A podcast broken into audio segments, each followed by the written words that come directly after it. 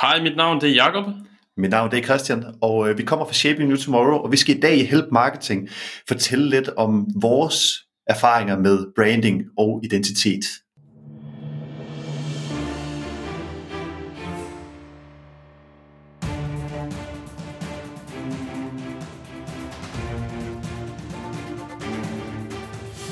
Det her er Help Marketing podcasten, lavet for dig, der arbejder med digital marketing, salg og ledelse, og som gerne vil opnå succes ved at hjælpe andre. Jeg hedder Xings, og Help Marketing producerer som min virksomhed, der hedder Normal. Det er i dag afsnit nummer 263, og øh, vi har Christian Ackmann og Jakob Bæk fra Shaping New Tomorrow på besøg.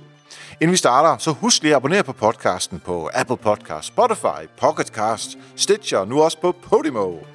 Øh, det gør, at du øh, får dit nyeste afsnit lige ned på din telefon, og øh, du kan faktisk også nemt finde guldet i de der 262 afsnit, der har været lavet før det her afsnit. Fokus med podcasten her er jo, at vi skal blive bedre til at hjælpe hinanden, fordi det er den absolut bedste måde at skabe sig selv for sig selv og andre på, baseret på værdifulde relationer. Afsnittet i dag er en lille smule længere, end det plejer at være. To gæster og super spændende emne. Så nu vil jeg ikke sige mere. Vi går bare direkte til interviewet. Yes, så sidder jeg her sammen med Christian Ackmann og Jakob Bæk fra Shipping New Tomorrow. Uh, Christian er CMO og medstifter, medstifter uh, mens Jakob er marketing manager. De sidder i Aalborg, jeg sidder i hovedkvarteret i Help Marketing her i København. Velkommen Christian og Jakob. Tusind tak. Mange tak, Erik. Fedt, at I har lyst til at være med. Vi har jo snakket om det i lang tid, at I kunne være gæster her, så jeg er så glad for, at I er der. Um, jeg kunne egentlig godt lige tænke mig, at uh, I startede med at fortælle, hvad det er, I går og laver til daglig, den der elevator pitch. Og hvis vi starter med dig, Christian. Ja, jamen altså det jeg laver, det er jo, at, øh, at jeg er ansvarlig for hele marketingafdelingen her blandt øh, alt det creative arbejde, vi laver, men også øh, på nuværende tidspunkt vores online sales, indtil vi får fundet den helt rigtige til at, til at styre den kanal. Og hvad er det så, du laver, Jacob? Yes. Jeg sidder jo så sammen tæt med Christian og afhjælper med mange af tingene også. Og så sidder vi jo begge to, både på paid og performance medias, og derudover også med at lave alle de kreative tiltag på alle vores videoer og branding-delen. Så vi er, vi er lidt som Batman og Robin på en eller anden måde. Det kan man kalde det. Jeg skulle lige til sige det, det, det perfekte markerpar, der sidder og, og styrer tingene. Ja. Vi skal tale om branding af Shaping New Tomorrow, øh, og jeg synes, I er rigtig dygtige, det kan jeg allerede afsløre nu, men øh, inden vi når dertil, så kunne jeg egentlig godt tænke mig, at øh, I hver sær har fortalt øh, en lille historie om det her paid forward help marketing, nu der har hjulpet jer i jeres karriere. Og igen, lad os lige starte med Christian. Ja, jeg, øh, jeg har faktisk øh, nævnt min, øh, min gode kammerat Kasper Blom, øh, som jeg lærte at kende ned på Seedster, og øh, siden da, der øh, fik jeg rigtig godt bånd dernede, og han har altid lige fra start af egentlig været god til at, til hjælp hjælpe med alt lige fra, hvem vi skulle bruge til fragt, til hvem vi skulle bruge til, øh, til hvorfor en hjemmesideplatform vi skulle bruge. Dengang helt i early stage af min øh, iværksætterkarriere, der har, der har Kasper været, ja, været en sindssygt stor hjælp lige fra start, så øh, han, øh, han har været god. Ja, thumbs up til uh, Kasper. Jeg, jeg havde ham faktisk ind i Help Marketing i afsnit 89 øh, om at være øh, iværksætter. Øh, så han er super god. Det, det skal jeg godt forstå, at, øh, at øh, du har fået ud, noget ud af at øh, kende ham. Hvad siger du, Jakob? Jamen, jeg vil egentlig gerne dedikere det til en, der er blevet en rigtig god ven, som er Kasper Ackermann, som sidder ved Ackermann Kommunikations øh, byrådet med e-mail marketing. Vi har sådan gennem længere tid arbejdet sammen, og er begyndt også at spare rigtig meget privat. Nogle gange så løser vi nogle lidt nørdede ting sammen. Og det var egentlig ikke forventet, at vi skulle udvikle det opforhold, som vi, som vi har fået. Så det vil, det vil være min lille historie. Ja, men han er også øh, god, Kasper. Jeg har faktisk også brugt ham i, øh, i Bolius sammenhæng øh, fra tid til anden. Det kan være, at han skal også være gæst i Help Marketing. Det, øh, det skriver mig bag ørerne. Ja. Tak, øh, tak drenge. Men øh, lad os øh, hoppe ned i øh, selve øh, kødet af det, vi skal tale om, og det er jo øh, branding. Øh, ikke fordi I ikke kan finde ud af de andre ting, men jeg synes netop, at øh, jeres branding er virkelig eminent. I er rigtig dygtige til det. Men jeg kunne godt lige tænke mig at starte med, at I fortæller om, hvad Shaping Shipping New Tomorrow er, og hvordan det blev til. Ja, altså Shape New Tomorrow, det er jo et herretøjsmærke med øh, fokus på, øh, på komfort og fokus på at innovere lidt på den her herretøjsbranche, som, øh, altså med klassisk herretøj, som har stået meget stille siden, øh, siden det nærmest blev opfundet. Ikke?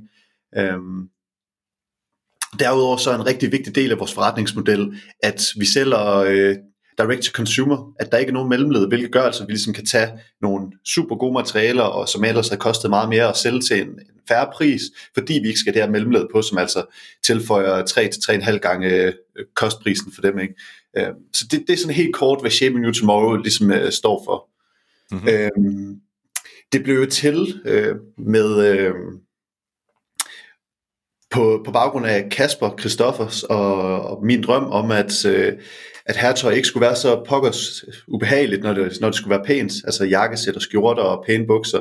Vi, øh, det var egentlig et problem, vi havde fra, da vi gik i øh, gymnasie, at vi ville sindssygt gerne se, se pæne ud, øh, når vi var i skole, men vi synes, det var så sindssygt ubehageligt at skulle sidde i et par stramme, stramme jeans hele dagen. Så det første, vi gjorde, hver gang vi kom hjem, det var egentlig at skifte til et par shorts eller par joggenbukser. Øh, så vi tænkte lidt, hvorfor, hvorfor findes der egentlig ikke noget, som både er pænt og behageligt her på på samme tid? Og det, øh, det besluttede vi så at gøre noget ved, og det, det gjorde vi så ved at, ved at tage til Portugal og øh, se, om vi kunne finde nogle producenter, som øh, kunne være med på den her rejse her, hvilket var rigtig svært, fordi vi, øh, vi sendte Christoffer ned, som bare kom som 21-årig knæk, der havde en hel masse ting, som, øh, som han gerne ville ændre på, på måden, som det blev gjort på i dag, og det... Øh, både at han var så ung, men også at han ville have, have producenten til at gøre noget helt andet, end de har gjort før. Det, det, var, det gjorde det, lidt svært at komme i gang, men øh, vi, vi fandt nogen, der ville være med på, være med på lejen, og dengang der var vi deres klart mindste kunde, som i klart, vi bestilte 50 på bukser, eller noget i den retning den, på den første ordre, og nu, øh, nu er vi klart den største kunde, og bestiller øh, mange, mange tusind par bukser hver eneste måned. Altså det vil sige, og hvornår er det, vi startede? Vi har fem års jubilæum, eller fem års fødselsdag i år, så det er godt fem år siden.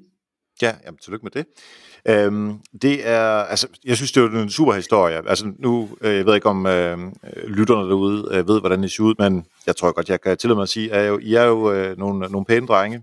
Så jeg forstår godt det der med, at øh, tøjet, og, øh, og, at, og jeg har fuldstændig det samme det der med, at så kommer man hjem, og så tager man gider simpelthen ikke have det der øh, det her tøj på mere, som jeg har på hele dagen, øh, mm. og som sidder lidt hårdt og sådan noget, og så over i nogle joggebukser, men altså blanding af det. Øh, jeg kan faktisk sige, jeg kan sige, at jeg lige nu sidder i nogle af jeres bukser. Øh, Nej, det er jeg glad for. Jeg, ja, præcis. Ikke? Øh, jeg også... Føles det ikke fuldstændig som at have joggebukser på? jo, altså det er super rart, øh, fordi altså, det giver sig, mens, men det ser stadigvæk ud, som om det er nogle af de pæne bukser. Jeg, også jeres jakke, så altså, I kan ikke uh, få nok uh, endorsement fra min side. Fedt. Og så har der været et eller andet med, øh, altså hvordan er ejerforholdet nu her? Bare lige for at få det på plads.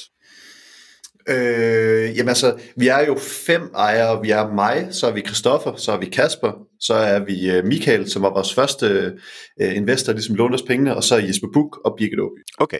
Var det fem eller øh, seks? jeg tror, det jeg tæller det til seks, men det er så, hvad det er. øh, fair nok. Og øh, kan du sige noget, øh, altså bare så vi har en størrelse på øh, sådan en, den officielle omsætning? Altså den officielle omsætning, det, øh, det er ikke rigtig noget, som, som er helt sikkert øh, endnu. Det er i hvert fald ikke noget, som jeg ved præcis, hvad, hvor ligger. Men det jeg i hvert fald kan sige, det er, at øh, vi har slået rekordår øh, i 2019. Vi har skævt regnskabsår, skal lige sige, så øh, ja. det, det sluttede i slut oktober. Øh, og øh, vi sidste år, eller ja, 2019, har slået regnskabsrekord, øh, og øh, det kommer til at komme øh, meget mere ud om senere. Øh, og fair nok, det skal I selvfølgelig køre på jeres egen PR-måde. Men kan, vi så, kan, kan du sige noget med 18, bare så man har en fornemmelse? Altså, tæller vi 1 million, tæller vi 10 millioner, 100 millioner, 1000 millioner? 1000 millioner, godt ord. Nej. Nej, men altså, øh, det er jo ikke nogen hemmelighed. Det, er også, det bliver også sagt i Løvens Hule, at øh, da vi startede for, øh, for nogle år siden, der startede vi med en omsætning på omkring 300.000 øh, på et år. Mm-hmm. Øh, det udviklede sig så til at blive øh, 1 million, som blev til 3 millioner, som så øh, sidste år i 2018 blev til øh, 30 millioner kroner i omsætning. Og øh, altså jeg kan sige så meget, at at øh, vores overskud øh, fra det netop afsluttede regnskabsår er større end vores, øh, end, øh, vores omsætning fra sidste år. Sådan. så øh, fik jeg alligevel en lille smule ud af det. Det er fedt. Ah, det er imponerende, øh, og det er jo en kæmpe vækst. Øh, så den her historie, som, som I fortæller nu, ikke? Øhm, jeg, har, jeg har lidt på fornemmelsen af, at det ikke er første gang, at de uh, øh, fortæller den. Altså det med, at de startede små, og småt, og I tog til Portugal, og I nogle unge drenge, som ikke rigtig kunne få uh, foden indenfor, og med de krav, I havde, og så løvens hule selvfølgelig, og de der ting. Uh, jeg har lidt på fornemmelsen, at det er noget af en historie, som I bruger i jeres marketingsarbejde. Uh, er, det, uh, er det rigtigt nok? Ja, altså det, øh, det, det gør vi. Øh, vi er dog kommet til et punkt nu, hvor at øh, hvor løvens hule er selvfølgelig en, en vigtig del af vores øh, historie, og den øh, vil vi aldrig nogensinde øh, fornægte, men vi er kommet til et punkt nu, hvor vi skal være, hvor vi skal være mere end løvens hule. Vi skal være mere end bukserne fra løvens hule. Altså simpelthen at, at vokse ud over det. Altså I bliver mere modne end, end dem, som man ser i løvens hule, øh, eksempelvis uh, her til foråret, øh, som, som er, øh, hvor I var for, for tre eller fire år siden. Så altså, I, I skal simpelthen videre nu. Ja, lige præcis. Og det, det mhm. bygger egentlig også lidt på, at, at øh, og det kan vi måske vende tilbage til senere, men at vi er øh, gået internationalt og fokuserer sindssygt meget på de internationale markeder, især øh, på det tyske marked, hvor at øh, hvor vi faktisk er kommet så langt nu, at vi her mellem øh, jul og nytår og frem til, øh, faktisk fra den 20. december til, til og med den, øh, den 7. januar, der for første gang nogensinde, der havde vi en periode, hvor vi omsatte mere i Tyskland hver dag, end vi gjorde øh, på den danske webshop. Så det, øh, det var en stor milepæl, og det er, det, det, det, vi kommer til at se, der ske mere og mere, det er, at vi kommer til at fokusere mere og mere på det online, eller hvad hedder det, på de internationale markeder, uden selvfølgelig at fornægte Danmark. Men så, så det, det sætter også et krav til, at vi skal udvikle os, fordi de skulle ligeglade med, øh, med løvens hule i Tyskland og Sverige for ja. sags skyld. Ja, og, og der ligger også noget i det der med, at man skal udvikle sin historie. Øh, i, stedet, I stedet for, at det var en stor del af kernehistorien, måske for øh, to år siden, så er det nu en... Altså, det, det var et tidspunkt, der var rigtig godt, men nu er der også Tyskland og alle mulige andre steder, med, I skal have med i jeres uh, fortælling. Ja, lige præcis. Mm-hmm. Når vi så øh, taler om, øh, om selve branding, hvor vi måske ikke taler så meget corporate som, øh, hvordan virksomheden udvikler sig, men mere øh, det, jeg visuelt ser på øh, i jeres reklamer, på jeres hjemmeside, ude i jeres butikker. Hvordan, hvordan arbejder I med det? Det kan være, at jeg lige skal være med til at bryde ind her. Altså måden vi arbejder med branding på, for os er det bare rigtig, rigtig vigtigt, at vi skaber noget engagement. Det vil sige, at vi skal, vi skal prøve at føre en eller anden form for dialogisk kommunikation, hvor vi ikke bare kun vil sælge et produkt og pushe et produkt, men at vi gerne vil lægge op til noget mere. Vi vil gerne have noget engagement og have noget folk, de kan snakke om og debattere. Og det er også derfor, at man ser sådan en adspredelse af den gode historie for Løvens Hule, lige fra at nu begynder vi at bygge mere på vores identitet og univers. Og så er det bare rigtig vigtigt for os, at vi bryder igennem støjen, der er på alle de forskellige newsfeed. Fordi forbrugeren bliver bare mere og mere blind for... Nu var video en rigtig god ting. Vi var ret hurtigt til at komme ud med video, og det har jo blandt andet også noget at gøre også med Christians baggrund for, inden for videoproduktion. Han så meget hurtigt, okay, hvis man skal lave rigtig god marketing, så skal vi rykke fra billedmedierne til det statiske og til noget dynamisk, der fanger blikket. Og det er blevet nemmere og nemmere nu at skabe rigtig god video. Også fordi vi får gode telefoner, der en kan filme lige så godt som nogle dyre kameraer også, jamen, så er det egentlig blevet nemmere. Så nu er man nødt til også at skal innovere lidt på den her front. Og det er det, vi selv synes, vi gør på nogle forskellige parametre. Nu siger du også selv, at vi, vi dukker tit op, og det er det, folk de også kender os lidt for. Det er jo både på grund af remarketing flow, men det er også noget at gøre med vores produktion og den måde, vi tænker vores kommunikationsplanlægning. Derudover så, øh, altså som Jacob lidt siger, så det vigtigste for os, når vi laver, når vi laver noget content, det er egentlig, hvad giver det her forbrugeren? Giver det, en, giver det en underholdning? Giver det, øh, giver det øh, noget fakta, de kan bruge, øh, altså sådan blive klogere? Altså der skal altid være et eller andet, som, som, som videoen giver. Vi er ikke så meget for at lave de der videoer, hvor at man bare stiller sig op med et produkt foran sig og siger, køb det produkt her, fordi det er det bedste i hele verden, det er super god kvalitet, fordi det er simpelthen det, alle gør. Som Jakob siger, så er det blevet så nemt at lave video nu om dagen, at alle laver de der videoer, for det er det nemmeste i verden bare at stille sig op foran øh, et kamera og så sige et eller andet, øh, at ens produkt det er det bedste i hele verden, og at nu skal du købe det. Ja. ja, så i virkeligheden handler det også lidt om at uddanne vores forbrugere i, hvorfor er det her et godt produkt, og hvorfor skulle du have et incitament til at købe det her produkt? Ja, det bliver, det bliver meget, altså, det, det er blevet lidt sådan en, ja, sådan quality washing, som det, som det på, på alle medier efterhånden, at alle har den bedste kvalitet af alt. Øh, ja. så det, man kan ikke rigtig stole på det der mere, så vi vil gerne fortælle lidt dybere om, hvorfor det her det er godt. Når man ser nogle af de videoer, som vi har, så, øhm, altså, som, vi, som vi selv siger, det er meget dynamisk, der sker en masse ting. Så jeg, jeg har lidt på fornemmelsen, altså, som, øhm, at altså, I skal under vise os i, at øh, man behøver altså ikke sidde i de der øh, øh hårde cowboy-bukser, eller de der meget fine jakkesætsbukser. Der er også noget øh, in-between, øh, og det gør jo også meget med at vise, hvordan øh, øh, de, de modeller, som vi har i, øh, i filmene, eller videoerne, at de bevæger sig. Altså, der er mm. rigtig meget bevægelse i, øh, især i bukserne øh, her, den som jeg lige ser øh, nu, som er på forsiden af jeres site. Øh, og der, der ligger jo... Øh, der ligger jo den der i, at altså på en eller anden måde er det vel en, en jeg ved ikke om det er en ny kategori, men det er i hvert fald en, en, et tweak på en, øh, på en kendt kategori. Og inden jeg øh, tænker, jamen, dem vil jeg gerne øh, øh, investere nogle, øh, eller der vil jeg gerne købe nogle, øh, nogle bukser, øh, men de er lidt anderledes end det, jeg er vant til, så skal jeg også vide, hvorfor, altså hvilken værdi det giver for mig. Ja, lige præcis. Det er meget det der, altså det er meget det der output, det der, sådan, øh, det der value output, som, som kunden får. Øh, det, var, det var egentlig den måde, som vi fandt, eller den måde, vi selv opdagede det, den her måde at snakke til kunder på, det var egentlig øh, igennem øh, platformen Kickstarter, som uh, vi jo har haft to kampagner på. Begge to er gået mere eller mindre godt. Den første omsat vist for 60.000, og den, den anden omsat for 350.000, tror jeg, eller 300.000, noget den retning. Hvilket var sindssygt godt på de tidspunkter, vi lavede dem. Hvor at at den måde, man laver en Kickstarter-film på, det er lidt, det er lidt sådan at skulle forklare et koncept, hvor at det, det her value output, hvad kunderne får ud af det, og hvorfor det er, at, at, at det er ligesom anderledes, og hvad man er sat i verden for at gøre. Og det, er lidt, og det var lidt den her måde her, som vi begyndte at lave alle vores videomarketing på bagefter, og det har så udviklet sig endnu mere, fordi vi er blevet dygtigere til at lave videoer, så det ikke bare er stille sig op for en kamera og så forklare, hvorfor at det her det er anderledes.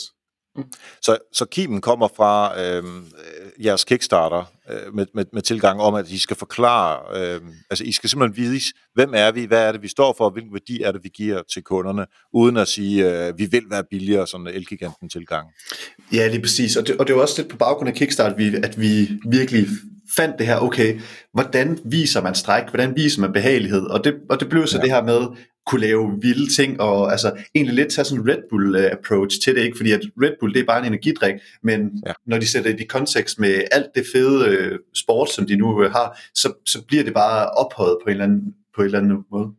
Og det er ja. også egentlig, som du spændende, som du siger, ja, det her med, at det er en eller anden, nærmest en adfærd, vi skal ændre for en meget kendt kategori, fordi der findes bukser, pæne bukser, men vi skal prøve at ændre adfærden for, hvordan vi har det med pæne bukser. Nu kan pæne bukser altså godt føles behagelige. Det har folk heldigvis øh, snart forstået. Ja. Altså eksempelvis herinde i, i Bolius, øh, hvor jeg, øh, hvor jeg arbejder, som er ejet af Realdania, der er der, der er noget dresscode, og det er der rigtig mange steder. Og jeg skal altså ikke dukke op i uh, joggingbukser herinde. Så det, altså, da, da jeg ligesom uh, hørte uh, om jer første gang, inden jeg kendte jer, uh, der tænkte jeg, det, jeg ved ikke, uh, altså det skal jeg lige have undersøgt om, om altså, dress, rent dresscode-mæssigt kan jeg godt det her. Uh, og der synes jeg faktisk også, at mm. videoerne har, har vist mig, at uh, ja, det kan godt være, de føles rart, men de ser også ud som om, at, uh, at, at de lever op til den dresscode, og det gør de så heldigvis også. Ja, det er jo netop det. Altså, det, det er også det, vi ofte hører fra, øh, fra folk, som, som, som vælger vores bukser, at fordi der, der er jo andre alternativer på markedet, det, det, selvfølgelig er det det, men hvor at mange af dem øh, ofte ligner lidt joggenbukser, øh, hvor mm. det ikke helt bliver stadigvæk, altså hvor det ikke helt opfylder det der med at stadigvæk at ligne et par fuldstændig klassiske bukser. Øh, så det er i hvert fald noget, vores kunder er rigtig glade for vores bukser.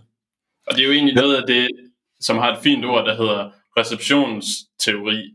Fordi det, det er noget med, at vi skal vise begge poler af det. Vi skal vise det traditionelle, som vi kender, det fine, pæne, og vi skal vise nogle videoer, nogle omgivelser af noget, som du som forbruger, måske også som dig, Erik, da du så det første gang, hvor du tænker, jeg har en dresscode, som jeg normalt går i, så den verden skal vi vise. Men så skal vi også vise den ekstreme pol, hvor det er, det er folk, der egentlig hopper helt vildt rundt, der viser fleksibiliteten. Og så skal vi prøve at sammensmelte de to. Hmm. Og så er det, så får vi egentlig det, der viser produktets både ydre, men også det indre. Ja. Ja, det giver mening. Når I, øh, når I tænker over jeres tone of voice, Altså de ord, I vælger, og det udtryk, I vælger med, med, med den type modeller, som I, øh, som I vælger. Altså alt det, der ligger i budskabet, men også måden, hvorpå I formidler budskabet. Hvad har I gjort jer overvejelser omkring det? Det er selvfølgelig vigtigt øh, for os at være meget alsidige, øh, fordi vi henvender os til alle slags mænd. Vi, vi henvender os til ham manden, som går sindssygt meget op i tøj og, det, og køber dyre mærker ud over, ud over vores. Øh, og så henvender vi os også til den helt normale mand, som bare gerne vil se pæn ud og have, og have det godt samtidig. Øh, så derfor så er det rigtig vigtigt for os, at vi ikke at vi ikke bliver sådan et, et fashion brand. Altså, når jeg siger fashion brand, så mener jeg de der store runways, hvor, at, øh, hvor at det måske kan være, for den almindelige mand kan være lidt svært at forstå de designs, der, der kommer ud, og de har alle mulige vilde sæt tøj på, det er nogle sindssyge haircuts og så videre. Vi vil gerne henvende os til, til, den, til den brede skare, øhm, og det er også derfor, at de modeller, du ser, de er flotte, ja, men de er ikke ultra, ultra smukke, øh, fordi det, det kommer simpelthen til at skræmme for mange væk. Så de er relaterbare. Relaterbare, lige præcis, ja. ja. Og det er egentlig generelt vores, øh, i vores tone of voice. Vi vil gerne fremstå som ekspert, de eksperter, vi, vi selv mener, vi er på området, men vi vil heller ikke vi vil heller ikke blive for, altså komme for langt over i den kedelige, men det må heller ikke blive for ungdomligt, så det, det er sådan en fin balance hele tiden i at skulle have lidt, øh, lidt, lidt, sådan, øh, lidt kant, men stadigvæk øh, uden at skræmme for mange væk. Men hvordan gør man så det? Altså, lad os sige, at jeg arbejder hos jer, og jeg har kommet med et design, og du siger, det der, det ligger uden for vores, øh, vores måde at, øh, øh, altså uden for vores brand. Altså, hvilke kriterier skal, skal jeg opfylde, hvis jeg skal designe et, øh, nogle bukser, eller whatever til jer? Øh, tænker du øh, tøj, der er design, eller tænker du øh, content. content materiale? Ja, det er sådan set øh, begge dele, fordi altså, tøjdesignet, altså hvad hedder, contenten lægger sig op af designet. Øh, altså der skal jo være en rød tråd mellem produktet og så den måde, som man formidler produktet på. Eller, ja. Det Ja, det giver mening. Øhm, lad, os tage, lad os tage produkt først. Altså det, der er vigtigt i alle vores produkter, det er, at, øh, at der er komfort i dem. Hvis der ikke er komfort i dem, så er det ikke et Shape New Tomorrow produkt. Øh, dernæst, så skal det altid være, være højkvalitets materialer, og så, øh, og så, så, skal det, så skal det være en del af det her herretøjs essential, øh, hvor at hvor det stadigvæk ligner det, som det altid har gjort, fordi der er ikke nogen grund til at lave om på noget, der ser flot ud i forvejen. En hvid t-shirt var, altså, var flot i 70'erne, den er stadig lige så flot i dag, men den kan blive gjort meget mere, endnu mere behagelig og endnu mere langtidsholdbar, og alle de her USP'er, som, som man kan bygge på nu om dagen. Øhm. Også fordi det er vigtigt for koncept, at det er så nemt som muligt for den almindelige mand at gå ind og handle. Fordi det er jo ikke nogen hemmelighed. Der er også mange herrer, som ikke særlig godt kan lide at gå på indkøb. Men lige snart de har været nede i eventuelt i vores butik, i den fysiske butik eller online, og så set, okay, alle tingene passer egentlig sammen. Det er faktisk lidt ligegyldigt, om jeg kan finde ud af at farve, koordinere, men jeg kan putte alle tingene i kurven, og så kan jeg godt sætte det sammen. Så det er det, der sådan, den stringente linje for tøjdesignet, det er, at det skal være så nemt som muligt at kombinere, og meget basis, så du skal ikke tage alt for meget øh, stilling til, kan jeg lide det her design, eller kan jeg ikke lide det her design, fordi det er ret basic. Ja. Øhm, I forhold til vores, øh, vores content-produktioner, så har vi øh, sådan en uh, Shaping New Small playbook, hvor at vi ligesom øh, hvor Jakob og jeg ligesom har forsøgt at skabe rammerne øh, for vores øh, for alle vores øh, kolleger. Øh, Jakob øh, har, har siddet øh, som en af de første ansatte i Shape New Tomorrow, så han har virkelig også brandet ind under huden. Så vi har lavet sådan en øh, playbook, hvor at vi ligesom har nedskrevet stikord og alt lige fra målgruppe til øh, det visuelle udtryk i, øh, i videoer. Men hvis jeg skal komme med et par stikord til vores visuelle udtryk, så vil jeg sige øh, cinematisk, øh, sjovt, storslået, øh, og, øh, og spændende, øh, altså underholdende. Det, det er nogle af de ting, som vi, altså, som vi arbejder rigtig meget med. Så hvis du kom til mig med, øh, med lad os sige, øh, ja, øh, hvis du har lavet et, øh, et billede øh, for, for at fremvise de nye bukser her, øh, så vil en af de første ting, vi kigger på, det er selvfølgelig, hvordan tøjet ser ud derpå, men det fortæller det også en historie. Der skal være en historie i, i, i de ting, som der kommer med, fordi hvis det bare er et billede af en, af en pæn mand, der står, altså, så, altså, det er også det, alle de andre laver. Det er også det, som, altså, som de største laver, Zalando og det der. Og der skal være lidt mere til dem, så det er meget historiebaseret. Ja, altså nu, nu jeg er jeg bare lige inde på jeres hjemmeside her, ikke, og, og scroller lidt op og ned. Øhm, der er, der er nogle modeller, som, og, der er nogle steder, hvor man kan se ansigt, og nogle steder kan man ikke. Altså der er et eller andet, det er som om, at der er en bevægelse i det. Hmm. Øhm, altså der er en eller anden, der ligger på en, en sofa og læser. Altså det betyder jo, at du gerne vil have noget kom, øh, komfort. Der er en eller anden, der hopper øh, over, på hovedet over en, øh, over en trappe. Øh, og det er jo ligesom for at vise den der øh, bevægelighed, som vi har. Der er der en, der spiller golf, der når man lige op på det der sådan lidt større øh, segment, eller dyre mm. segment. Øh, så jeg kan sagtens se som, øh, det, som I siger der. Og jeg synes også, at de ord, du sætter på, det giver også øh, øh, rigtig god mening. Øh, ja. I, hvert fald ramt mig, fordi jeg hader at shoppe, og jeg gider heller ikke shoppe online, og jeg bare have et eller andet, som virker, og så gider jeg ikke tænke over det mere. Øh, ja. Og det synes jeg faktisk skal til. Så øh, jeg tror, jeg lige er i kernemålgruppen øh, for jeres produkter. Jamen, hvor gammel er du, er, ikke? Jeg er 40. Jamen, det, du, du, ligger, du ligger faktisk lige til den, øh, vores primære målgruppe er 25-34, men vores sekundære målgruppe, øh, som faktisk er 35 øh, til 54, hvis, eller 35 til 44 og 45 til 54. Hvis du kombinerer de to, så er det faktisk større end vores, øh, vores primære målgruppe. Så vi har en ret bred skare, som du kan høre. Ja. Du, ligger, du ligger lige, og, lige svinget til den. ja. Og der er det jo så Jamen, jeg er, det er jo rigtig, rigtig vigtigt, man, ja. at man går ind og så siger, nu, nu som du beskriver dig selv, du hader egentlig at handle på den her måde, og du skal bare have noget, der fungerer.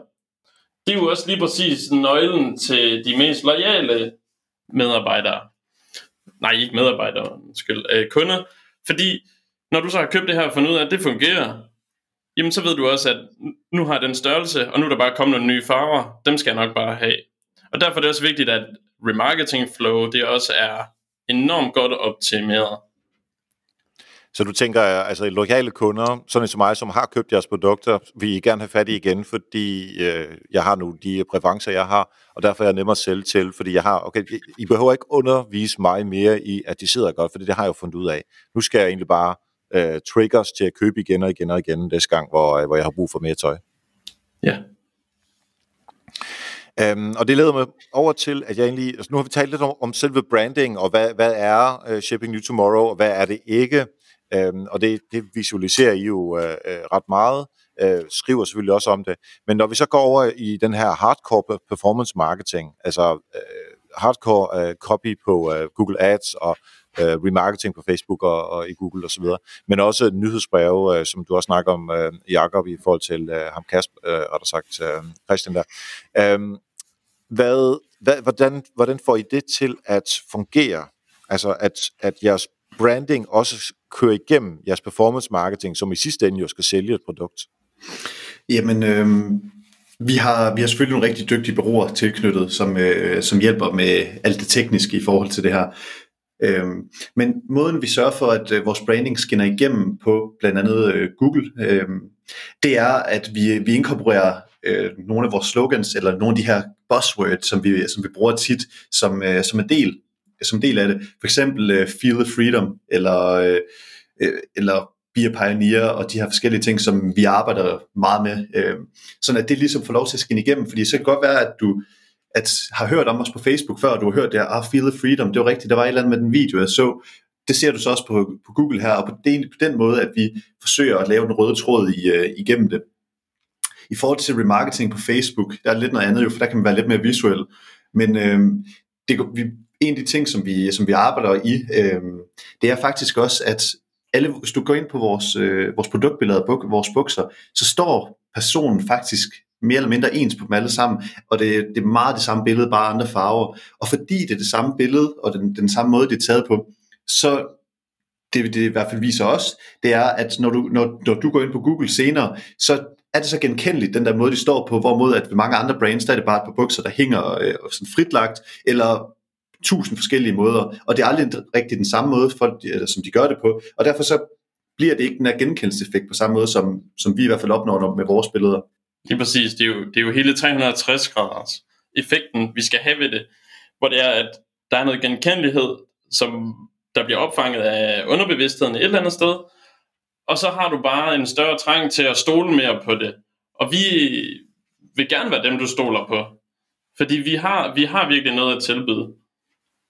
Og det skal både skinne igennem på Facebook, på Google, også igennem vores SEO-optimering, og det skal også være på vores øh, e-mail marketing. Altså genkendeligheden, den køber jeg helt klart, og det er nok også derfor, jeg synes, at jeres branding uh, fungerer rigtig godt, fordi um, når man først har set uh, videoerne og, og bukserne, som I siger, som, er, som står på samme måde, det er bare en farveforskel, og når man så ser den ud i, uh, i noget remarketing eller e-mail marketing uh, efterfølgende, og den har jeg set før, og ja, det var den der, den har overvejet jeg, nu skal jeg købe den, fordi det er nu, jeg har brug for bukser. Altså, mm. der ligger noget i, dermed, at budskabet er, er tæt på det samme, uanset kanal, øh, og så er der selvfølgelig nogle små tweaks, alt efter hvad, hvad kanalen nu engang har behov for. Ja. Men, men det gør en, giver også en vis tryghed øh, for brugeren, at de tænker, jamen dem kan jeg så godt stole på, som du også sagde før. Ja. Altså det, det, er også rigtig vigtigt for os, det er, at man ikke er i tvivl om, når der er noget, der kommer fra Shaping You Tomorrow. Altså, øhm, der har også været, der er blevet, der er blevet lavet nogle, øh, altså, der er, lavet, der er blevet kommet nogle konkurrenter, som, som ligger så tæt op af, af, af den måde, vi gør tingene på. Så det er rigtig vigtigt for os, at hver gang, at man ser noget fra Shaping New Tomorrow, øh, sådan visuelt, eller øh, altså på sociale medier, eller Google osv., at så har det en rød tråd, og det er ophøjet, det er, det er next level, det er noget, man kan se, okay, det her det er gennemarbejdet. Øh, fordi at vi skal, vi skal skille os ud der, vi skal vise vejen. Ja, altså når man får en god idé, så er der andre, der kopierer den. Sådan er det jo altid. Øh, og så, er det jo, øh, så har man selvfølgelig øh, fordelen ved at være øh, sådan first mover, øh, og den skal man så også holde på, øh, og det gør jeg så meget godt med branding. Ja. Øhm, jeg tænkte lidt på øh, ansigter. Er det noget, I bruger? Altså nu, øh, igen, I, som, som øh, de øh, øh, drenge, mandfolk, som I er, altså bruger I jer selv, eller er der nogle andre som, øh, altså modeller, som går igen og igen? Altså, øh, vi har vores... Øh Chief Product Manager, eller Officer, Christoffer, som har stået for øh, vores produkt lige fra starten og, og udviklet det, ham bruger vi en del i vores videoer på baggrund af, at han ved så meget om produktet. Han, hvis der er nogen, der ved mest om vores produkter, så er det ham. Øh, så derfor så giver det rigtig god mening at bruge ham til at ligesom fortælle om vores nye produkter og hjælpe med at uddanne. Øh, ellers så bruger vi os selv en del i vores øh, videomarkedsføring også, fordi at det giver noget, det giver noget personlighed. Og det der mm. med, at det, altså, du kan se, hvem det er, du handler med. Vi, vi går meget op i, at vi, at vi er mennesker, der, der, der handler med mennesker, og det, det skal ikke blive så automatiseret og robotagtigt, at man, ikke, at man nærmest ikke ved, hvem der er bag det mere. Det vi også ofte ser jo, det er, at de her store brands, øh, som er under store koncerner, at de mangler sådan en personlighed. Altså det, når man, lad os sige, jeg går ind og køber et par, et par bukser i en hvilken som helst øh, retail-forretning. Du kommer ikke i kontakt med brandet på, på nogen måde. Selv hvis du, øh, hvis du vil klage til, omkring et eller andet med bukserne, så går du ind til, øh, til retail-storen igen, og så kører han sagen videre. Så det er blevet lidt sådan en, en, en aflukket skare at kunne, at kunne komme i direkte kontakt med, øh, med de her tøjbrands, og det er også noget af det, som vi gerne vil, vil lave om på. Og det er jo den der øh, credibility, som du kan skabe ved også at blive ved med at vise og være gennemsigtig. Altså vise, at det er sgu stadig de her tre gode gamle drenge, som kæmpede for det her. Men det er stadigvæk dem, der kæmper for det i dag. Og så kan det godt være, at vi er vokset fra tre mennesker til nu at være snart 40 mennesker. Men derfor er de, er, er de tre stadigvæk i lige så stor kontakt med det, som de var fra start af. Og nu er det bare blevet spredt sig ud til, at nu er vi en større familie. Og det er bare vigtigt, at vi ikke glemmer identiteten og hvad det hele det kom fra. Mm, enig. Det giver rigtig god mening.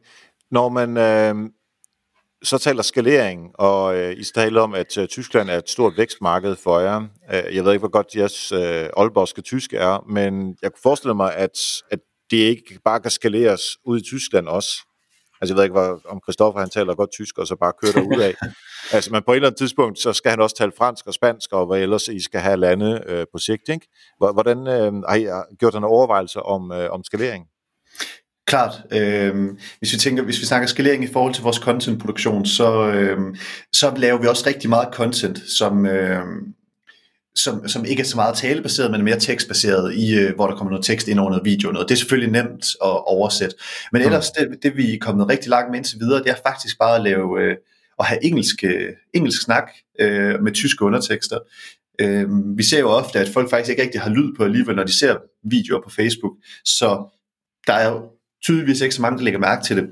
Men dermed ikke sagt, at, øh, at vores ambition er at finde, at, at, at have en Christoffer i Tyskland. Øh, altså en, som kan være med til at være brandambassadør, og som ligesom kan stå for brandet og, og være, være den, der ligesom bliver personligheden i Tyskland. Og så handler det om at finde den her person på en hel masse forskellige markeder, så man kan, så man kan få den der local feeling, som, som vi gerne vil skabe på alle markeder. Ja. Fordi man kan også hurtigt tabe ind i hele influencer marketing. Men igen er det vigtigt, at den helt ægte social proof, at den stadigvæk kommer fra originalerne, hvis det giver mening. Ja, klart. Øhm, men altså, lad os sige om, om tre år eller fem år eller sådan noget, og I er verdensomspændende, og I er ude i uh, alle store markeder. Altså, vi, i kan jo, altså tre personer kan jo ikke være uh, alle de her steder.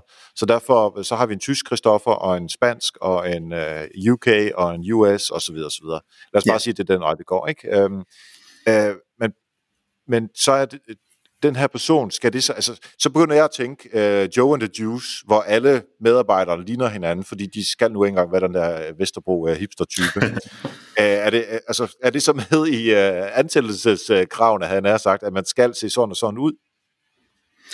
Jeg vil sige, at øh, jeg vil faktisk hellere have en, der, øh, der ikke øh, ligner Christoffer, fordi Christoffer han er næsten for ung i forhold til, øh, til, til den person, som der skal stå bag det, fordi at den her person skal ikke komme ud og, være, og, og, og sige, det her det er mit firma, og den unge iværksætter og sådan noget. Han skal komme ud og ligesom repræsentere firmaet på en anden måde. Han skal kunne stå bag ved produkter og synes, det synes, det er godt, men det er, det er lidt nogle andre historier, der, der vil blive fortalt ud igennem ham. Han skal egentlig lidt mere være ja, det her ansigt udad til, end, øh, end at stå og fortælle de her founder-historier. Det tror jeg stadigvæk altid vil komme fra, fra de originale founders, som så vil lave det på, på engelsk, eller, øh, eller hvordan vi nu vil gøre det. Men mhm. det, altså, det er egentlig mere den her reklameperson udad, lidt ligesom du ser øh, Pilo Asbæk ved... Øh, hvad hedder det? Eller Mads Mikkelsen for Carlsberg. Eller Mads Mikkelsen for Carlsberg. Ikke? Øh, det, er måske, ja. det er måske ikke lige helt øh, spot on heller, fordi at det, er jo, det er jo sådan meget store, storslåede øh, kampagner, som er meget fokuseret på salg. Så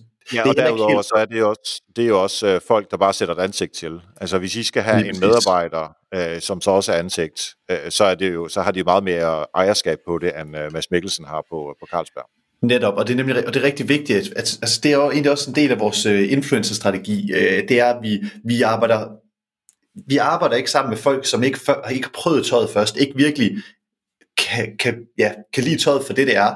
Øhm, så det er rigtig vigtigt, at det ikke bare bliver, altså, at, at, ja, at folk bare siger, det er godt, bare fordi de skal blive betalt for det, men de faktisk virkelig mener det. Fordi det, jeg synes, det skinner så meget igennem med de her, alle de her kampagner, der kører med diverse ting, øh, ikke kun tøj, men med alt, at, at folk bare bliver betalt for at sige, det her, det synes jeg, det er godt, uden ja. en reelt sæt at mene det, og så synes jeg, det falder til jorden.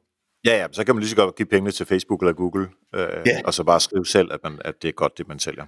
Fuldstændig. Præcis. Nå, men øh, drenge, nu har vi stået om øh, alle de gode ting, og det lader jo ikke til, at I kan lave noget som helst, der, der går skidt. Men du får altså et spørgsmål her, som jeg kan egentlig godt tænke mig at høre et, øh, et større tiltag, som, som uh, I to har fundet ud af, som rent markedsbetjeningsmæssigt I vil lave, men så øh, som, som fejlede eller skuffede jer øh, gevaldigt. Så øh, kan vi få den historie også? Ja, eller hvis man kan få lov til at rephrase den en lille smule. Fordi når man, når man er sådan en meget vækstende firma, som, eller organisation, som vi er, så er det klart, at for at man kan hele tiden være forrest på de forskellige tendenser, så er man nødt til at alliere sig med nogle forskellige byråer også. Og der tror jeg måske, det er den historie, vi kan fortælle om det her, det er de fejltagelser, eller de learnings, er nok et bedre ord, ved at man har prøvet forskellige byråer, så har man fejlet lidt og, og der, har, der har Christian og jeg jo især skulle ud og prøve, øh, både med vores egen ekspertise, og så evaluere på de her øh, forskellige ting frem og tilbage. Og der er jo en enorm stor navigationsflow for, hvor mange byråer, der tilbyder deres hjælp. Og især også, når nogen kan se, okay, dem her de er på vej virkelig fremad. Øh, vi kan tilbyde alt muligt godt. Men måske var matchet bare ikke det rigtige. Og det tror jeg, det er der, man skal virkelig holde fast. Det er, der, der hvor matchet er, det er der, hvor at der virkelig bliver bygget en tæt relation. Så de byråer, vi også har i dag, jamen der er det altså en rigtig tæt relation, hvor der er enormt stor tillid, og hvor vi forstår hinandens forretninger. Ja, og der i, i, i historien, der hvor vi fejlede, det er, at vi ofte, eller ikke ofte, men vi havde egentlig fundet et øh, rigtig godt bureau, hvor vi, øh, hvor vi sikkert var rigtig meget godt om det. Øh, men vi fokuserede ikke nok på det selv. Det vil altså sige, at vi fik aldrig nogensinde det her gode øh, relationship, og vi fik aldrig rigtige resultater ud af det, og så gik der egentlig nogle måneder, hvor at vi så evaluerede på det og kiggede ind i det, og var sådan, der, de, har jo slet ikke, de har nærmest slet ikke lavet noget øh, på, eller i forhold til det, vi havde aftalt. Og øh, Først bliver man jo lidt, øh, lidt irriteret og sur og, og tænker, at alt er bare deres skyld, men her måtte vi så se lidt ind af, ikke? fordi at, okay, vi, var, vi havde faktisk heller ikke rigtig leveret det, som altså, kommet med de ting, de skulle bruge, og vi, var, vi havde ikke været dygtige nok til aktivt at arbejde på det her, det her samarbejde. Så det er en af de største learnings, og en af de, øh, en af de vigtigste ting, vi har taget med os fra, fra vores tid. Så jeg hører egentlig to ting øhm, i forhold til at arbejde med bureau. Et, at øh, kemien med de øh, øh, mennesker, der arbejder i bureauet, er afsindig vigtigt. Mindst lige så vigtigt som deres øh, faglige kompetencer. Ja, og så ja. to, at altså, man skal være åben, og man skal, altså, det, det er ligesom en medarbejder øh, og, og en chef, eller bare medarbejdere og kollegaer imellem. Altså hvis ikke man snakker sammen, hvis ikke man giver hinanden, øh, hjælper hinanden, så, så er det svært for den anden person også at, at, at nå de mål, som, øh, som der nu er sat op, eller det, som man har aftalt, der skal gøres. Ja, det er det, og så kan det godt være, at det, at det er os, der betaler dem for at lave et stykke arbejde for os, og skal, skal være eksperterne. Men hvis vi, ikke, hvis vi ikke spiller bolden til dem, så kan de aldrig nogensinde komme til at score et mål. Øh, altså, ja. Sådan er det jo. Ja, jeg tror, sådan key... er det også med medarbejdere. Ja, lige præcis. Og jeg tror virkelig, key, det, det, det ligger i det der med forståelsen for hinandens forretninger, og så interessen i at begge vækster sammen. Og så har vi lidt sådan en filosofi med, øh, som vi også har lidt, øh, nu, øh, som, som Jesper Bukker også egentlig tit får sagt, at dem man, øh, dem man ansætter, dem man arbejder sammen med, det er nogen, man også kan have lyst til at drikke en øl med, når man er færdig med at arbejde. Og det er egentlig også lidt den filosofi, vi arbejder med med vores byråer. Vi, øh, hver gang vi har haft øh, nogle store kvartalsmøder, så går vi altid ud og spiser sammen og får, øh, får nogle drinks og noget, så, vi, og så, så det ligesom kan blive den her tætte relation, og for eksempel vores Facebook, Facebook-bureau, der er det mig, der sidder med kontakten til dem. Og ham, øh, ham jeg sidder og snakker med der, det er den dag i dag blevet en af mine, en af mine bedste kammerater. Så det, det, det, det er fedt også at kunne få det, det på, på baggrund af at drive virksomhed, synes jeg. Helt klart. Ja, og, og sådan er det jo. Øhm, altså, det, hvis man arbejder sammen med nogle mennesker, som man ikke kan holde ud, så bliver kvaliteten af arbejdet også dårligere, og de mål, man opnår. Og sådan ja. er det også øh, med byråer. Øh, altså, jeg har jo arbejdet på bureau i rigtig, rigtig mange år, øh, og der kan jeg sagtens Øh, jeg kunne simpelthen fornemme på mig selv, øh, uanset at jeg fik den samme timeløn, eller vi fakturerede det samme ud til, til kunderne, så var der altså nogle kunder, som fik meget mere af mig end, end andre, og det er simpelthen fordi, jeg har en god relation til dem, og det er teamplayer, mens der er andre, der bare står og, og råber over i hjørnet og siger, nu skal vi fandme og gøre sådan og sådan og sådan. Det er jo ikke motiverende for nogen som helst. Nej, det er det. Hvor er øh, Shaping New Tomorrow henne om, øh, om fem år? Det er ikke nogen hemmelighed, at vi har, øh, vi har ret store ambitioner. Øh, vi, øh, vi er jo allerede i, øh, i forhold til sidste år til i år øh, blevet sindssygt mange flere ansatte, og hvis 2020 kommer til at gå efter planen, så kommer vi i hvert fald til at sidde, øh, øh, så kommer der i hvert fald til at være en 60-70 medarbejdere, øh, når vi går, når vi er færdige med 2020. Men om fem år, der, øh, der, der er Shape New Tomorrow ude og er et, øh, er et internationalt anerkendt brand øh, i hele Europa, øh, sandsynligvis Asien øh, og Nordamerika.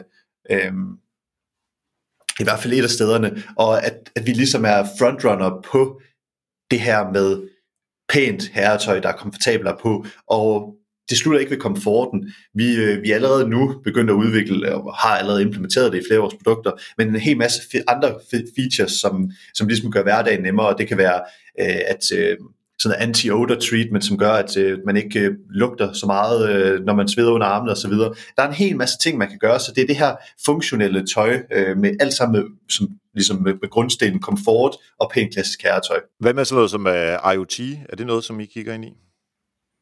Altså du tænker i forhold til hyper automation og advertising? Nej, jeg tænker Internet of Things, altså simpelthen at få nogle, øh, øh nogle målinger ind i bukserne med, øh, med eller ind i tøjet det hele taget.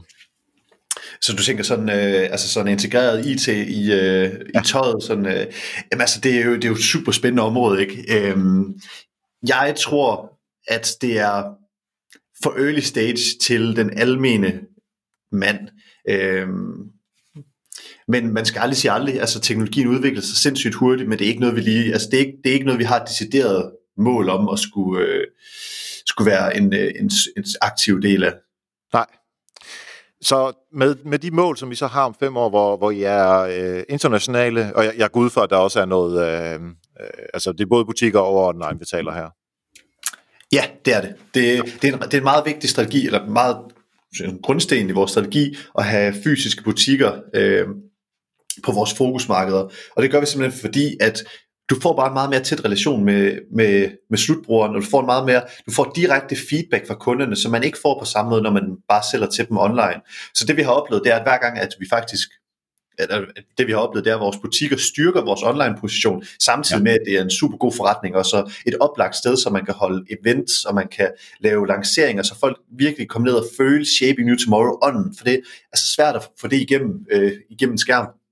Ja, Nej, fuldstændig rigtigt. Og den der uh, salgskanalstrategi, der ligger i at uh, eje uh, retail-ledet, altså selv direkte til brugerne, det er jo, altså det er jo egentlig forskellen på uh, det, som uh, Apple gør i forhold til det, som Microsoft har gjort. Mm. Uh, fordi Microsoft sælger via kanalen, uh, og de, de sælger jo, og de giver virkelig rigtig mange penge ud i kanalen, mens Apple, de tager alle de der penge selv. Og altså nu er de jo så efterhånden ved at være lige store igen, men altså Microsoft har da i hvert fald haft nogle, uh, nogle Øh, de har i hvert fald været noget mindre end Apple, selvom de er godt på vej igen. Det er det, og altså jeg tror virkelig, altså jeg tror en af grundene til, at vi har haft øh, den succes, vi har, det har været fordi, at vores, øh, vores øh, mål fra start har været det her direct-to-consumer øh, koncept, hvor at det er, også, det er jo lidt trenden nu om dagen, ikke? At, at rigtig mange af de her altså, brands, som har været ude i mange år, som har solgt igennem retailet, de er så begyndt at egen webshops, de, de er begyndt at hive det lidt tilbage, og måske endda åbne egen butikker, og det er jo fordi, at at, at, altså, at, fordi at vi har været vi har gjort det lige fra start, og, vi og hele vores kerne er bygget på direct to consumer, så gør det altså mm. bare, at vi har meget nemmere ved at performe på øh, lige præcis den forretningsmodel her. Ja. Og ikke skal til at lave en hel masse ting om, for, for ligesom at tilpasse det til at lave det til direct to consumer. Ja. Uh, nu kommer jeg lige til at tænke på uh, Kasper Brandi Pedersen fra uh, LabFresh. Uh, det er en, som jeg har haft i uh, Help Marketing også. Uh, ja de laver jo lige præcis de der skjorter, som er øh, vandafvisende og svedafvisende mm. og alle de der ting der. Øh, og øh, han har faktisk også kørt det via øh, Kickstarter, øh, både den ja. øh, virksomhed LabFresh, som man har nu, og, og den tidlige virksomhed, som man havde. Øh, så der ligger altså et eller andet i det der... Øh, ja, altså inden for markedet med at udfordre det, det etablerede, men det er også fordi tøjmarkedet er jo kæmpestort. Ja, altså der, der er plads til mange spillere på markedet, der ja. er plads til forskellige øh, øh, fortolkninger af, hvordan man gerne vil gøre det. Øh, vi har jo netop også udviklet vores skjorter, som, øh, som, som er fokuseret rigtig meget på komfort, og øh, at, de, øh, at de ikke skal stryges, fordi de ligesom sådan retter sig selv ud øh, med, på baggrund af kropsvarme. Så der er forskellige fortolkninger, og der er forskellige ja. fokusområder, som, øh, som virksomheden ligger. Ja. Nå, lad mig lige komme tilbage hurtigt til det der med, uh, hvor I er hen om fem år. Øhm, når I ved, at, I, at, det, at det rent strategisk er målet, uh, at de skal være der om fem år, hvordan tænker I det ind allerede nu i jeres markedsføring, hvis det overhovedet er noget, som I snakker om? Vi tænker meget internationalt i vores markedsføring, og tænker, okay, hvordan det content, vi laver her, er det noget, der kan performe ud over Danmarks grænser. Vi er ikke så interesserede i at lave, i at lave vi er også interesseret i at lave dansk content, fordi Danmark er stadig vores hovedmarked, og vi sætter meget stolthed i at være, i, i at være fra Danmark. Men vi tænker generelt, hvordan kan det her content laves internationalt, øh, ja. så vi ikke begrænser os for, for tidligt, fordi det er ikke nogen hemmelighed, at når vi er aktive i Sverige, og vi er aktive i Tyskland, og vi er aktive i, egentlig, vi har jo lige åbnet et EU-site, som servicerer resten af Europa, øh, så er, det altså, så er det så svært at lave individuel content til hver kanal hver gang. Så når vi laver contentet, så tænker vi altid, okay, når jeg laver det content her, er det nemt at oversætte det til de andre? Kan jeg bare ændre noget tekst og noget, og så fungerer det også på de andre markeder? Eller er det en helt ny speak, eller er det en helt ny skuespiller, som skal, som skal bruges? Det, det, det tænker vi meget over, ja. Og der ligger også det der, når vi talte om det før med, at I gerne vil være tæt på øh, forbrugerne derude, og I gerne vil være relevante øh, og have engagement med dem, øh, altså, så skal man jo netop tænke over, er det her noget, som virker i Tyskland og Holland osv., og øh, og når man så kommer længere ned til øh, Sydeuropa øh, og Asien for så vidt, altså så er det måske så er det ikke sikkert at at den her sådan meget øh, klassisk nordisk udseende øh, øh modeltype, at det er den rigtige vej at gå. Øh, men så koster det jo bare flere penge, så der ligger vel sagtens en balance i at være meget øh, lokal relevant, og så i forhold til, hvor meget det koster. Ja, men det er også klart, det vil også være naivt at tro, man bare kan mirror sit, alt sit content til forskellige øh, kontinenter. Fordi i Asien, der agerer de anderledes, end vi gør i Europa, ja. altså med kundeadfærd og sådan nogle ting. Men så vil det jo være sådan, at man laver international content øst og vest og syd og nord. Altså sådan ja. så, at vi har større pakker, der kan nå mange mennesker på kontinenterne. men derudover så, så bliver vi jo flere og flere ansatte også. Det gør også, at det bliver, altså vi kommer til at have individuelle teams, der står for, for de forskellige markeder. Når vi kommer til det punkt, så bliver det også nemmere for os at, at ligesom customize det til markederne endnu mere, øh, end, end vi gør nu, fordi vores team er simpelthen bare ikke stort nok til at, til at lave så meget content, vi gerne vil. Vi, vi laver i hvert fald øh, en video eller et, eller et til to billeder hver eneste uge, som, øh, som kommer ud på vores sociale medier. Øh, og der skal altså øh, noget kraft til at skulle gøre det på alle markederne individuelt.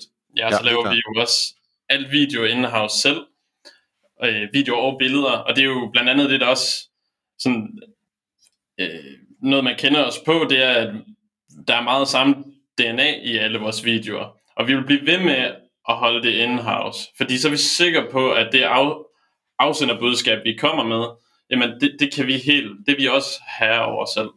Ja. Øhm, så lige Christian, øh, et spørgsmål til dig. Når nu øh, du som, som øh, medejer og, øh, og chef øh, ved, hvad der skal ske om fem år, og om, to, øh, om ja, i løbet af 2020 her, hvor I skal have nogle flere medarbejdere osv., I har nogle tanker om teams, hvordan det skal sættes op, øhm, det lægger jo rigtig meget over i øh, altså den faglighed, der hedder ledelse. Hmm. Øhm, og altså, I er jo stadigvæk øh, relativt unge mennesker. Øhm, så det er glad hvordan, for, synes. øh, hvordan, øh, hvordan tænker I ledelse ind, og hvordan udvikler I jeres øh, ledelses øh, kompetencer for at kunne tage virksomheden med videre? Øh, fordi når hvis man er 1, 2, 3, og bare jeg er 3, så er det én ting, så, så, er det jo bare, øh, så kan man lægge arm om det, og så finder vi ud af det. Men hmm. når, der er, når der er 40 mand og 60 eller 70 sidst på året her, altså, og der kommer et mellemlederlag ind, og så der, der sker jo rigtig, rigtig mange ting. Så hvordan, hvordan arbejder I med ledelse? Jamen altså, øh, det, er ikke nogen, øh, det er ikke nogen hemmelighed, du har helt ret, at, øh, at det er noget, vi arbejder sindssygt meget på. Det er noget, vi ikke har haft lige så meget fokus på før, fordi netop som du siger, vi var bare os tre, og øh, vi kunne sgu godt tage øh, beslutninger øh, øh, der. Men når vi lige pludselig har fået så mange ansatte nu, og kommer til at få flere, så er det en af vores klart største fokusområder, det er at blive dygtigere til ledelse. Jeg, øh, jeg har dengang jeg var en, ja, 19-20 år gammel, der var jeg øh, sergeant i forsvaret, så det, det har givet mig... Øh, øh og, havde, og fik en mellemlederuddannelse der, så det har givet mig nogle, nogle ligesom kompetencer inden for ledelse og nogle, og nogle grundsten i, hvordan at jeg tænker ledelse. Øhm, og det, det tror jeg, det har givet rigtig meget. Men vi er stadigvæk slet ikke i mål med den måde, vi tænker ledelse på. Vi arbejder rigtig meget med værdibaseret ledelse, øhm, og vi, øh, vi, er, vi, er, vi har nogle coaches, som, som hjælper os, og som ligesom kan være med til at guide os den rigtige vej. Men en af målene for 2020, det er også, at vi skal i gang med nogle deciderede på, øh, programmer omkring øh, værdibaseret ledelse, sådan at vi kan få det helt ind under huden, øh, og vi kan få det givet, øh, givet videre til vores mellemlederniveau, så at vi alle sammen leder efter det samme. Ja, det der er sjovt, ikke? Altså, I sidder og, og, og egentlig øh, synes, det var træls at sidde de der kobberbukser i, i gymnasiet, og så her, øh, ikke så mange år efter, så sidder du og taler om øh, værdibaseret ledelse i et, et mellemlederlag. Altså, der, der, der er meget fra, øh, fra en tanke om bukser, og så op til alle de andre ting, som der egentlig følger med. Og det er jo, altså, jeg, jeg misunder jer sgu den øh, rejse, som I har været på, men også den, som I skal ud på, og, og altså, den vækst, som, som, som I øh, skal understøtte med alle de ting, som I går og laver. Det er, altså, det er mega fedt. Ja, tusind tak.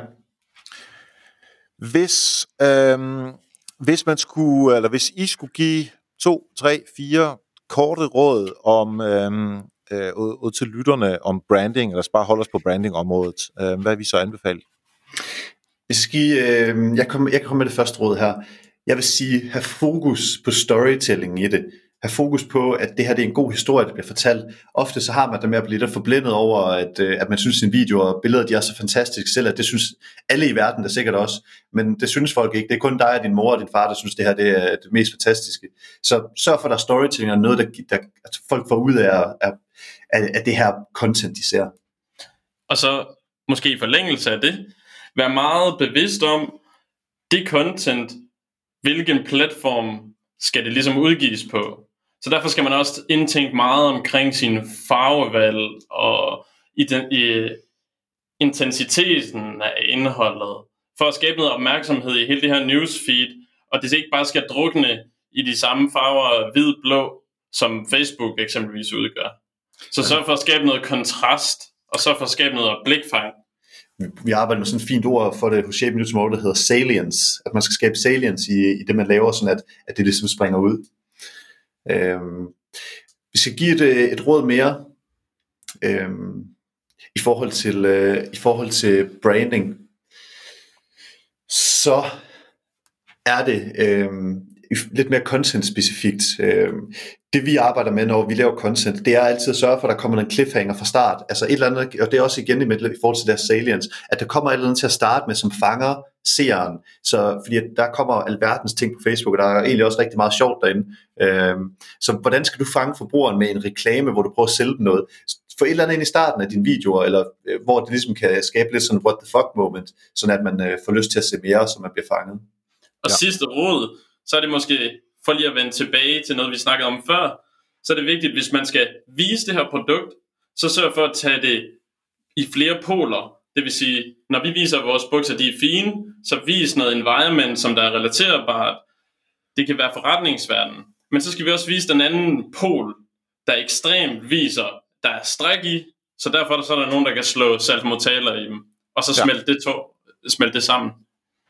Ja, og så får man også den der, uh, what the fuck, fordi det er forretningsverden, og så, uh, hvad ved jeg, en eller anden øh, TX-træning, eller, eller hvad I nu finder på, ikke? Lige præcis. Altså, ja. modsætning i det, så altså, det lyder som om, at, at I uh, har ret godt styr på, hvordan uh, I får lavet de videoer, eller de videoer, men content i det hele taget, med ekstremerne, og så uh, at få inspirationen ind, og, og what the fuck, tilgang ind fra, fra folk, som man, som man lige, hov, det skal jeg lige kigge lidt mere på. Øhm, yeah. så, fordi man har jo kun det der halve sekund, eller hvor meget man har på uh, i newsfeedet, ikke? Ja. Det er nemlig det. Så har jeg lige et andet sidste spørgsmål. Uh, Shaping New Tomorrow, ikke? Ja. Selve navnet. Uh, jeg forstår sagtens, hvad I, hvor I vil hen af, at det skal, I skal udfordre, det skal være noget nyt, og så videre, og så videre. Um, hvor, hvor, hvor, hvordan nåede I frem til det? Vi nåede frem til Shaping New Tomorrow, fordi at før der hed, øh, før der hed vi bare SNT. Øh, det var sådan det, det var sådan det som altså det blev, det blev kaldt. Øh, og grunden til Shape New Tomorrow blev navnet, var fordi, at vi vil gerne have noget i navnet. Det er det, som du siger, du, du, forstår, du læser navnet, og du forstår nemlig præcis, hvad vi vil med det. Det er jo det, vi gerne vil have i vores navn. Vi vil ikke hedde et eller andet tilfældigt, øh, hvor det ikke skabte nogle associationer til, hvad vi gerne vil. Det kan godt være, at vores navn det er en lille smule længere, end hvad, hvad de fleste andre er, men vi vil gerne fortælle en historie i brandet. Igen, den her storytelling, som vi gerne vil have, hvad hedder det, som surrounder alt, hvad vi gør, det skulle også være i navnet. Det giver rigtig god mening. Drenge, hvis man gerne vil følge jer eller Shaping New Tomorrow, hvor skal man gøre det hen? Altså, ja, min personlige Instagram må jeg gerne følge, men øh, jeg vil sige, øh, hvis man skal følge vores rejse, så er det bedste sted at finde os på, det er øh, Shaping New Tomorrow på Facebook, og Shaping New Tomorrow på øh, på Instagram, og øh, hvis man er lidt mere til den businessorienterede del af Shaping New Tomorrow, så kan man finde os på LinkedIn, hvor, at vi, øh, hvor vi ofte, eller ikke ofte, men vi til, en gang imellem i hvert fald poster lidt mere forretningsorienteret, og ikke lige så meget øh, på lige præcis tøjet. Fedt. Og når man skal finde os, så søger man bare på Shaping New Tomorrow, enten på Facebook, Instagram eller LinkedIn. Storartet. Det er til at finde ud af. Vi har sat også nogle links ind i øh, selve øh, show notes til øh, øh podcasten her. Jeg synes, det, var, altså, det har været en fornøjelse at, at tale med jer uh, igen her uh, på podcasten. Um, tak fordi I var med. Det selv tak. Mange tak til Christian og Jakob. Um, jeg, kunne, jeg tænkte, jeg kunne lige fortælle hurtigt, uh, hvordan jeg kom i kontakt uh, med, uh, med dem. Og det startede faktisk med, at uh, jeg holdt et foredrag hos, uh, på e-handelsdagen i 2019. Uh, og der var Jakob så til stede, og han var inde og høre mit foredrag. Og han, øh, ja, vi snakker sådan lidt efter, efter foredraget der, og øh, havde noget fint sparring. Det var super hyggeligt. Øh, og så skrev vi lidt frem og tilbage. Og så viste det sig faktisk, at øh, Jakob der, og så øh, Christian, som var gæst i dag, og Christoffer, som vi også øh, snakkede om i interviewet, at de kom til København på et tidspunkt. Øh, altså, de sidder jo oppe i Aalborg, ikke? Øh, så de kom på øh, øh, besøg i København for at holde nogle møder, tænker jeg. Øhm, og så aftalte vi egentlig, at vi lige kunne øh, tage en kop kaffe øh, ud i mit uh, fysio-træningscenter, altså Performance Lab, som jeg startede sammen med tre andre for, for et års tid siden. Uh, og så sad vi derude, for jeg tænkte, alt det her med, med træning i de her bukser og bevægelser og sådan noget, som vi også har talt om, det er sgu meget sjovt i forhold til Performance Lab. Og øhm, i Performance Lab sammenhæng, der er jeg også lidt en øh, iværksætter, det er de jo også. Så tænker jeg, så kan vi snakke sammen, og jeg kunne, øh, øh, vi kunne lige spare lidt om, øh, om marketing, og bare sådan øh, share war stories, som man siger. Øhm, så det var rigtig interessant øh, at snakke med dem, og så har jeg bare fulgt dem, og så kom jeg i tanke om, det der fjollede, at du som lytter ikke også skal have lov til at høre om øh, de snakke, som vi har haft. Så det var egentlig der øh, på den måde, at øh, afsnittet her øh, blev, øh, blev til. Hvis nu du er, at du synes, der var nogle mega fede pointer, og det var der, øh, så kan du faktisk finde dem tilbage på helpmarketing.dk under afsnit nummer 263, og det er Cecilie Alst, som skriver øh, de her øh, noter. Og hun er øh, det, man kalder en digital assistent. Øh, og øh, hvis du er sådan en, som øh, har brug for hjælp til øh, noget markedsføring, eller noget af det, som en digital assistent øh, online kan give, så øh, kan jeg helt klart anbefale øh, Cecilia. Øhm, derudover så tak til Anders Guldberg øh, fra KHAG for at redigere podcasten, og ham kan jeg selvfølgelig også anbefale, hvis man er sådan en, der skal have lavet eller redigeret podcasts. Jeg tænker, lad os lige gå 100 uger tilbage i tiden. Hvad skete der der? Jamen, der var Morten Vadskær på besøg i afsnit 163 af Help Marketing. Og øh, der talte vi om øh, databaseret e-handel. Jeg tænkte, det var ret relevant i forhold til dagens øh, afsnit, hvor der også var rigtig meget om e-handel.